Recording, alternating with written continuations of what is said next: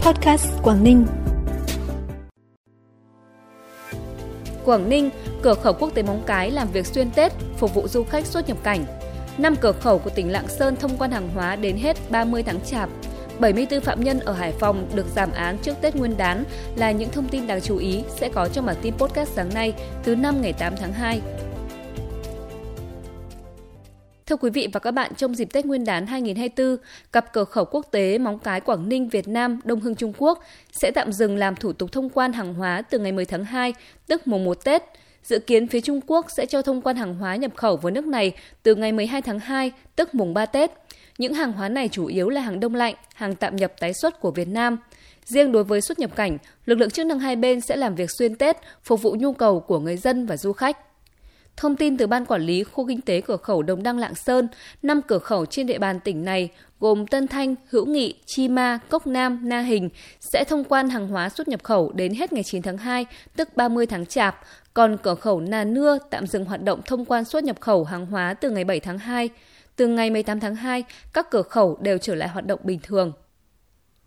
Dịp Tết Nguyên đán Giáp Thìn, công đoàn các khu công nghiệp tỉnh Hải Dương đã huy động các nguồn lực tiết kiệm kinh phí hoạt động để tặng gần 5.000 xuất quà, tổng trị giá gần 3 tỷ đồng cho người lao động có hoàn cảnh khó khăn. Hơn 300 đoàn viên công nhân được nhận quà của Đảng, Nhà nước và Tổng Liên đoàn Lao động Việt Nam với số tiền gần 400 triệu đồng. Bên cạnh đó, đơn vị đã vận động doanh nghiệp nhà hảo tâm ủng hộ hơn 200 xuất quà trị giá gần 100 triệu đồng cho người lao động. Cùng với thực hiện kế hoạch cao điểm đảm bảo trật tự an toàn giao thông, trật tự xã hội dịp Tết Nguyên đán Giáp Thìn 2024, Phòng Cảnh sát Giao thông Công an tỉnh Bắc Cạn tổ chức hỗ trợ người dân về quê đón Tết trên các tuyến quốc lộ. Theo đó, tại các chốt làm nhiệm vụ đảm bảo trật tự an toàn giao thông trên tuyến đều được bố trí lồng ghép các tổ tiếp sức túc trực, hỗ trợ chỗ nghỉ chân, phát nước uống, sữa miễn phí cho người dân di chuyển trên chặng đường dài về quê ăn Tết. Cùng với đó, lực lượng cảnh sát giao thông còn kết hợp tuyên truyền các quy tắc tham gia giao thông an toàn, nhắc nhở động viên người dân chấp hành tốt các quy định của luật giao thông đường bộ. Bản tin tiếp tục với những thông tin đáng chú ý khác. Tỉnh Bắc Giang sẽ tổ chức lễ phát động Tết trồng cây Xuân Giáp Thìn vào ngày 21 tháng 2, tức ngày 12 tháng Giêng năm Giáp Thìn, gắn với tuần văn hóa du lịch tỉnh Bắc Giang năm 2024. Lễ phát động được tổ chức tại khu du lịch tâm linh sinh thái Tây Yên Tử, thị trấn Tây Yên Tử, huyện Sơn Động. Dự kiến trồng khoảng 60 cây ngay sau lễ phát động, gồm các loài cây bản địa như đề, đa, chám, lát, đại, nhội, xoài, nhãn do Trung tâm Truyền thông Tài nguyên Môi trường, Bộ Tài nguyên và Môi trường cung cấp. Ủy ban nhân dân tỉnh Bắc Giang yêu cầu việc tổ chức Tết trồng cây đảm bảo thiết thực, hiệu quả, tránh lãng phí.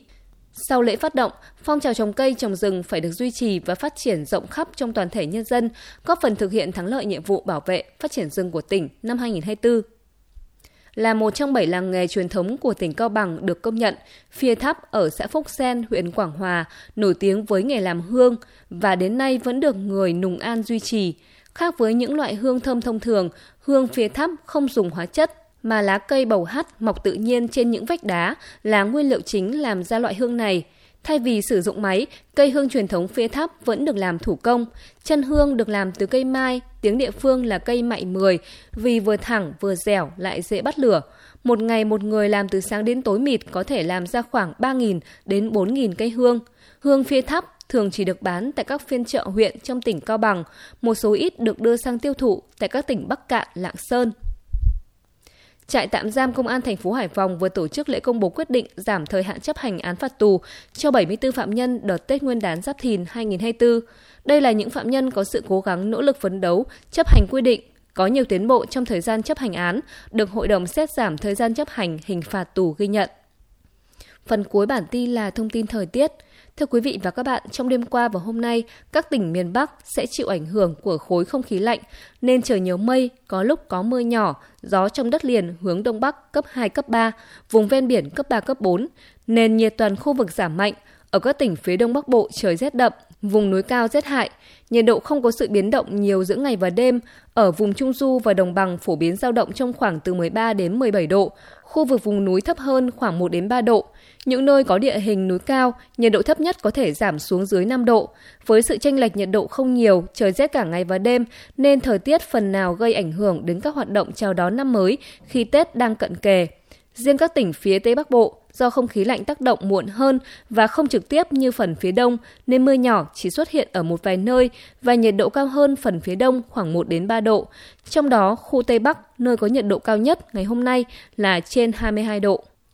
Trân trọng cảm ơn quý vị và các bạn đã dành thời gian quan tâm kênh podcast Quảng Ninh. Xin kính chào và hẹn gặp lại.